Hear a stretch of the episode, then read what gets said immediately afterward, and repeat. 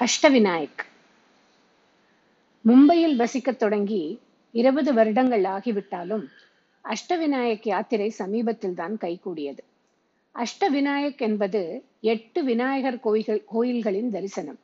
எட்டு கோயில்களில் உள்ள மூர்த்திகளும் சுயம்பு மூர்த்திகள். இவற்றில் ஆறு கோயில்கள் புனேயிலும் இரண்டு ராய்கட் வட்டாரத்திலும் உள்ளன. மும்பையிலிருந்து நிறைய டூர் நிறுவனங்கள் இந்த அஷ்டவிநாயக் யாத்திரைக்கு அழைத்துச் செல்கிறார்கள். என்னவருக்கு கார் ஓட்டுவது பேஷன் என்பதால் நாங்கள் எங்கள் வண்டியிலேயே புறப்பட்டோம். அட ஆமாங்க. கண்டிப்பா உண்டு. மிளகாய் பொடி தோய்த்த இட்லி இல்லாமல் ஒரு வெளியூர் பிரயாணமா? நானும் செட்டு செட்டாக தோய்த்து அடுக்கி எடுத்துக்கொண்டு என் நாத்தனார் அவர் கணவன் என் பெண் கணவருடன் கிளம்பினேன். உங்களையெல்லாம் மனதில் சுமந்து கொண்டு. நல்லபடியாக யாத்திரை முடித்து உடனே அதை பற்றி எழுத உங்களுடன் பகிர்ந்து கொள்ள வேண்டும் என்ற நினைவு தொடக்கத்திலிருந்தே மனதில் இருந்தது. சாஸ்திர பிரகாரம் அஷ்டவிநாயக தரிசனத்துக்கு புறப்படுபவர்கள் முதலில் தரிசிக்க வேண்டியது மோர்காவ் சாஸ்திரப்படி அஷ்ட விநாயகர்களையும் இந்த வரிசையில் தான் தரிசிக்க வேண்டுமாம். முதலில் மோர்காமில் உள்ள மோரேஸ்வர் அடுத்து சித்தடேக்கில் உள்ள சித்தி விநாயக் பாலியில் உள்ள பல்லாலேஸ்வர் மகடில் உள்ள வரத விநாயக் தேகூரில் உள்ள சிந்தாமணி லேன்யாத்ரி மலை மேல் உள்ள கிரிஜாத்மஜ் ஓசர் என்ற இடத்தில் உள்ள ஸ்ரீ விக்னேஸ்வர் ராஞ்சன்காவில் உள்ள மகா கணபதி இவற்றை முடித்துக்கொண்டு மீண்டும் மோரேஸ்வரை தரிசனம் செய்ய வேண்டுமாம். அப்பொழுதுதான் யாத்திரை பூர்த்தியானதாக கூறுகின்றனர். மும்பையிலிருந்து புறப்பட்டு நேராக மோர்காம் என்ற இடத்தை அடைந்தோம். மோர் என்றால் மயில். அங்கிருக்கும் கணபதியின் திருநாமம் மோரேஸ்வர் அல்லது மயூரேஸ்வர். மயில் மீது அமர்ந்து சிந்து என்கிற அரக்கனை வீழ்த்தியதால் இவருக்கு மயூரேஸ்வர் என்று பெயர். இந்த ஊரின் வடிவம் ஒரு காலத்தில் மயில் போன்று இருந்ததாலும் இங்கு மயில்களின் கூட்டம் அதிகம் இருந்ததாலும் இந்த ஊருக்கு மோர்காவ் என்று பெயர் ஏற்பட்டது. மோர் என்றால் மயில் காவ் என்றால் கிராமம். அருமையான தரிசனம் கிடைத்தது. அந்த கோயிலில் ஒரு பலகையில் இங்கு விஐபி தரிசனம் கிடையாது என்று எழுதி வைத்திருந்தார்கள். எங்களுக்கு ஒரே ஆச்சரியம். மகிழ்ச்சி. மராட்டியர்களை நான் புரிந்து கொண்ட வரையில் ரொம்பவும் எளிமையானவர்கள். அனாவசியமாக ஒருவரை ஒருவர் தள்ளிக்கொண்டு இடித்துக்கொண்டு போகவில்லை. வரிசையில் அமைதியாக தங்கள் முறைக்காக காத்திருந்தனர். சிலர் கணபதி பப்பா மோரியா என்று அழைத்துக் கொண்டிருந்தனர். எளிமையான பக்தி. அடுத்து புனேயிலிருந்து கிழக்கில் இருநூறு கிலோமீட்டர் தூர தொலைவில் உள்ள புனே சோலாப்பூர் மார்க்கத்தில் உள்ள சித்தடேக் இங்குள்ள மூர்த்தி சித்த விநாயக் சித்தி விநாயக் மது கைத்தபர்களை வெல்லுவதற்காக மகாவிஷ்ணு சித்தடேக் மலை மேல் இருக்கும் விநாயகரை துதித்ததாக சரித்திரம்.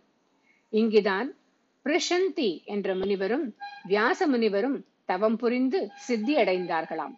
இந்த கோயில் வடக்கு முகமாக அமைந்திருக்கிறது. பேஷ்வா மன்னர்களால் கட்டப்பட்டது.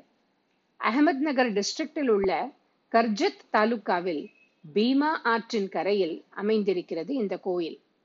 இதன் சுற்றுப்புறச் சூழல் மிக அருமையாக உள்ளது. எங்கும் பசுமை. போகும் வழியில் ஓரிடத்தில் நிறுத்தி அதாங்க இட்லி மிளகாய் பொடியை ஒரு கட்டு கட்டினோம். என் நாத்தனார் வெந்தயக்கீரை சப்பாத்தியும் தக்காளி தொக்கும் கொண்டு வந்திருந்தார். பெட்ஷீட் ஒன்றை விரித்து கொண்டு கடையை விரித்தோம். சாப்பிட்டு முடித்து சற்று கை கால்களை நெட்டி முறித்து என்னமோ நாங்கள் தான் ஓட்டினார் போல ரிலாக்ஸ் செய்து கொண்டு கிளம்பினோம். அடுத்து ராஞ்சன்காவ். இதுதான் கடைசியாக பார்க்க வேண்டிய கோயில் என்றாலும் நேரத்தை மிச்சப்படுவத மிச்சப்படுத்துவதற்காகவும் அலுவலகத்தில் லீவ் இல்லாத காரணத்தினாலும் நாங்கள் ஷார்ட்கட் செய்தோம். இங்குள்ள கணபதியின் பெயர் ஸ்ரீ மகா கணபதி இந்த இடத்தில்தான் சிவபெருமான் கணபதியை துடித்து திரிபுராசன் என்ற அரக்கனை கொன்றாராம். கிழக்கு முகமாக அமைந்திருக்கும் இந்த கோயிலின் நுழைவாயில் மிக விஸ்தாரமாக உள்ளது. சந்நிதியின் வாசலில் ஜெய விஜயர்களின் மூர்த்திகளும் உள்ளன. சூரியன் கிரணங்கள் நேராக விக்கிரகத்தின் மேல் விழுவது போல் வடிவமைக்கப்பட்டிருக்கிறது இந்த கோயில் இங்கிருந்து புறப்பட்டு தேவூர் என்ற இடத்திற்கு பயணமானோம். இங்குள்ள மூர்த்தியின் பெயர் சிந்தாமணி. இங்கு வரும் பக்தர்களின் கவலைகளை தீர்த்து மனசாந்தியை அளிப்பவர் இவர். புராணத்தின் கூற்றில் கபில மகரிஷியிடமிருந்து குணா என்ற இளவரசன் ஒரு சிந்தாமணி ஆபரணத்தை களவாடினானாம்.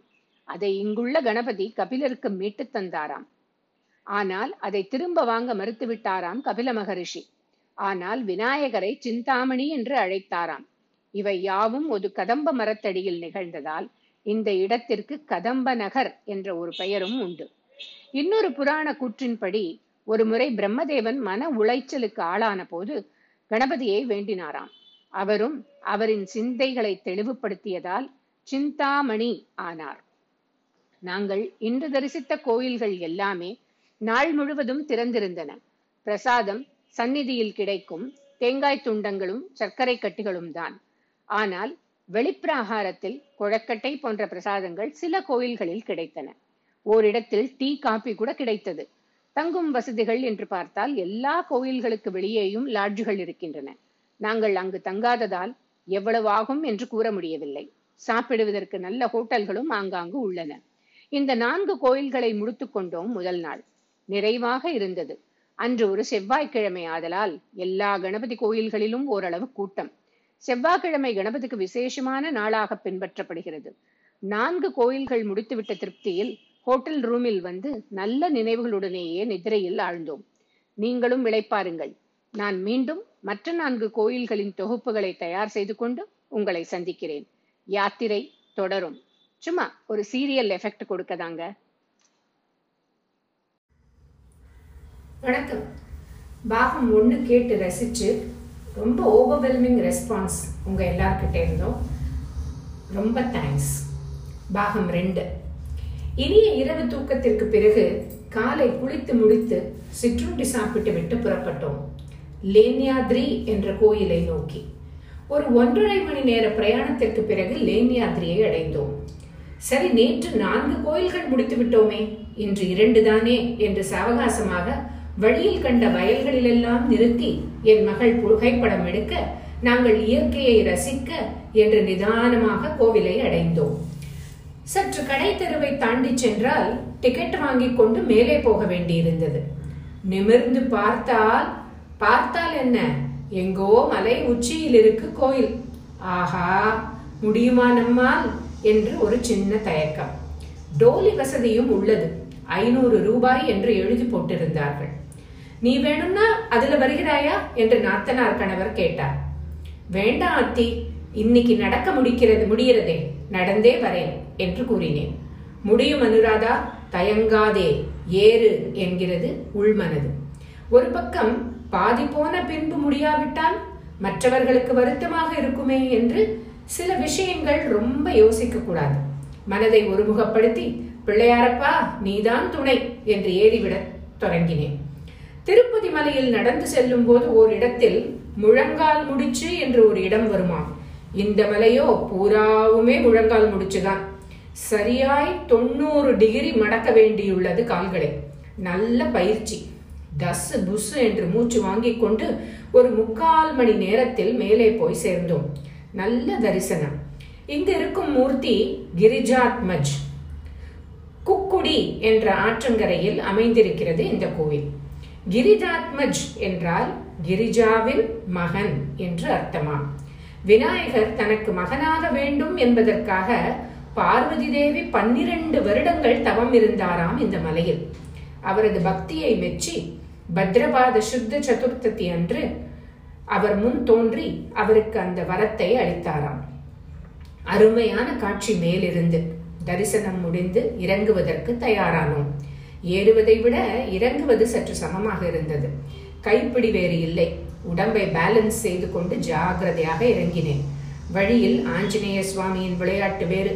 எல்லோர் கையிலும் இந்த பிளாஸ்டிக் பையை பிடித்து இழுத்து சேட்டை செய்து கொண்டிருந்தார்.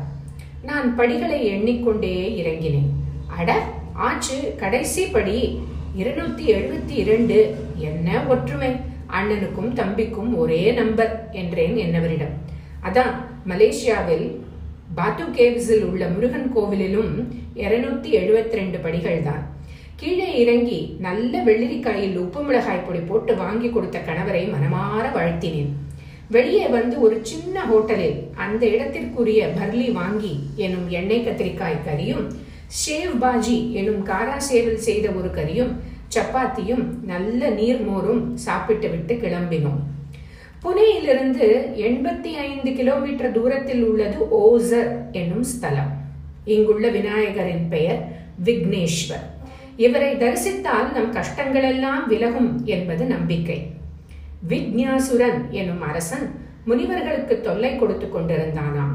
அவர்களின் வேண்டுகோளுக்கு இணங்கி விக்னேஸ்வரர் அவனிடம் போரிட முற்பட விக்ஞாசுரன் அவரிடம் சரணடைந்து இனி தொல்லை தராமல் நல்ல பிள்ளையாக இருப்பதாக சொன்னானாம். அதை கொண்டாடும் விதமாக கணேஷ் சதுர்த்தி அன்று விக்னேஸ்வரரை பிரதிஷ்டை செய்து பூஜித்தார்களாம். இதை முடித்துக்கொண்டு ஹோட்டல் ரூமிற்கு வந்து இளைப்பாரி தூங்கிவிட்டோம்.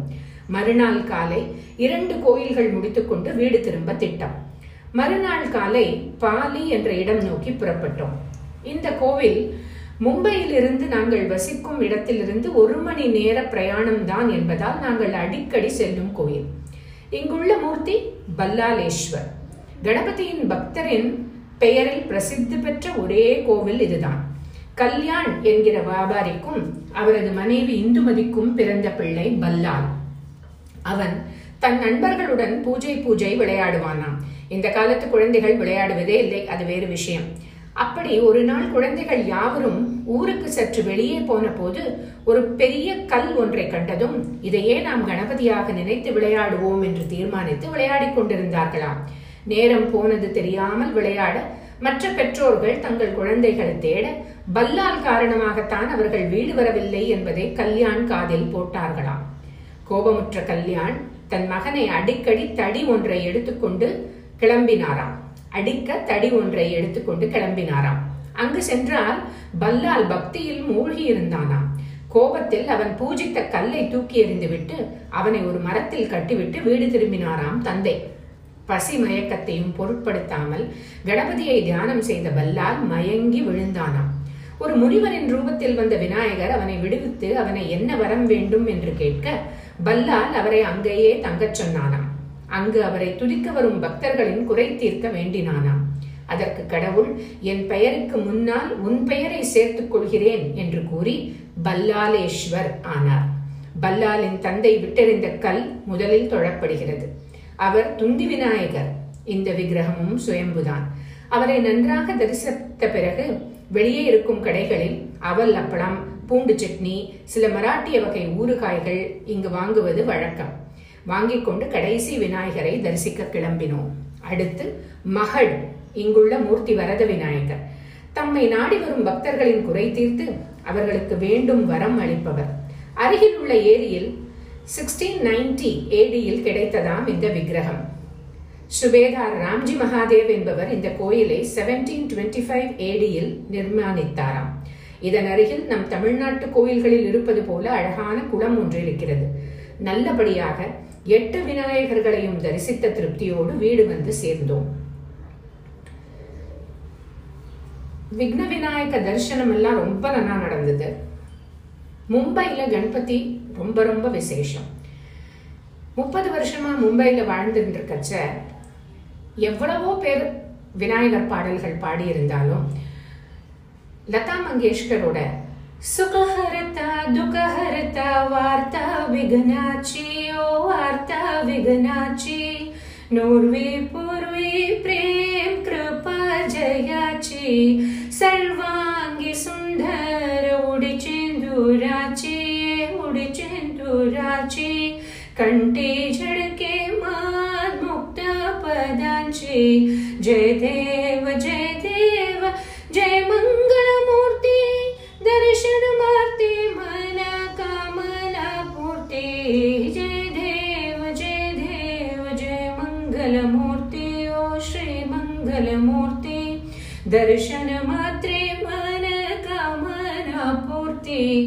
இதை கேட்காம சதுர்த்தி கணபதியோட ஃபெஸ்டிவல் ஆரம்பமே ஆகாது. இதை கேட்காம வளர்ந்தவர்களே இருக்க முடியாது. அப்படிப்பட்ட அந்த பண்டிகையோட ஒன்றி போன ஒரு குரல் லதா மங்கேஷ்கர் அவர்களுடையது. யூடியூப்ல போய் லதா மங்கேஷ்கர் கணபதி சாங்ஸ் ஆர் கணபதி ஆர்த்தி சாங்ஸ்னு போட்டா இந்த அஷ்ட விநாயகர்கள் பத்தின பாடல்கள் நிறைய இது கேட்ட மாதிரி நிறைய பேரும் பாடியிருக்கா. சுரேஷ் வாட்கர் சங்கர் மகாதேவன் அனுராதா போட்வால் எல்லாருமே பாடியிருக்கா. எல்லாருமே நல்லா பாடியிருக்கா. பட் லதாஜியோட வாய்ஸ் இஸ் அன் எமோஷன் இது வந்து உங்கள் எல்லாருக்கும் இந்த அஷ்டவிநாயக் யாத்திரையை பற்றி நான் படித்து காமிச்சது ரொம்ப பிடிச்சிருக்கும்னு நினைக்கிறேன். நீங்கள் வந்து ஒரு ஆடியோ மெசேஜாக எனக்கு இதில் ஒரு மெசேஜ் கூட அனுப்பலாம். இல்லைன்னா எனக்கு தனியாக மெசேஜ் அனுப்பினாலும் நான் ரொம்ப சந்தோஷப்படுவேன். Thank you very much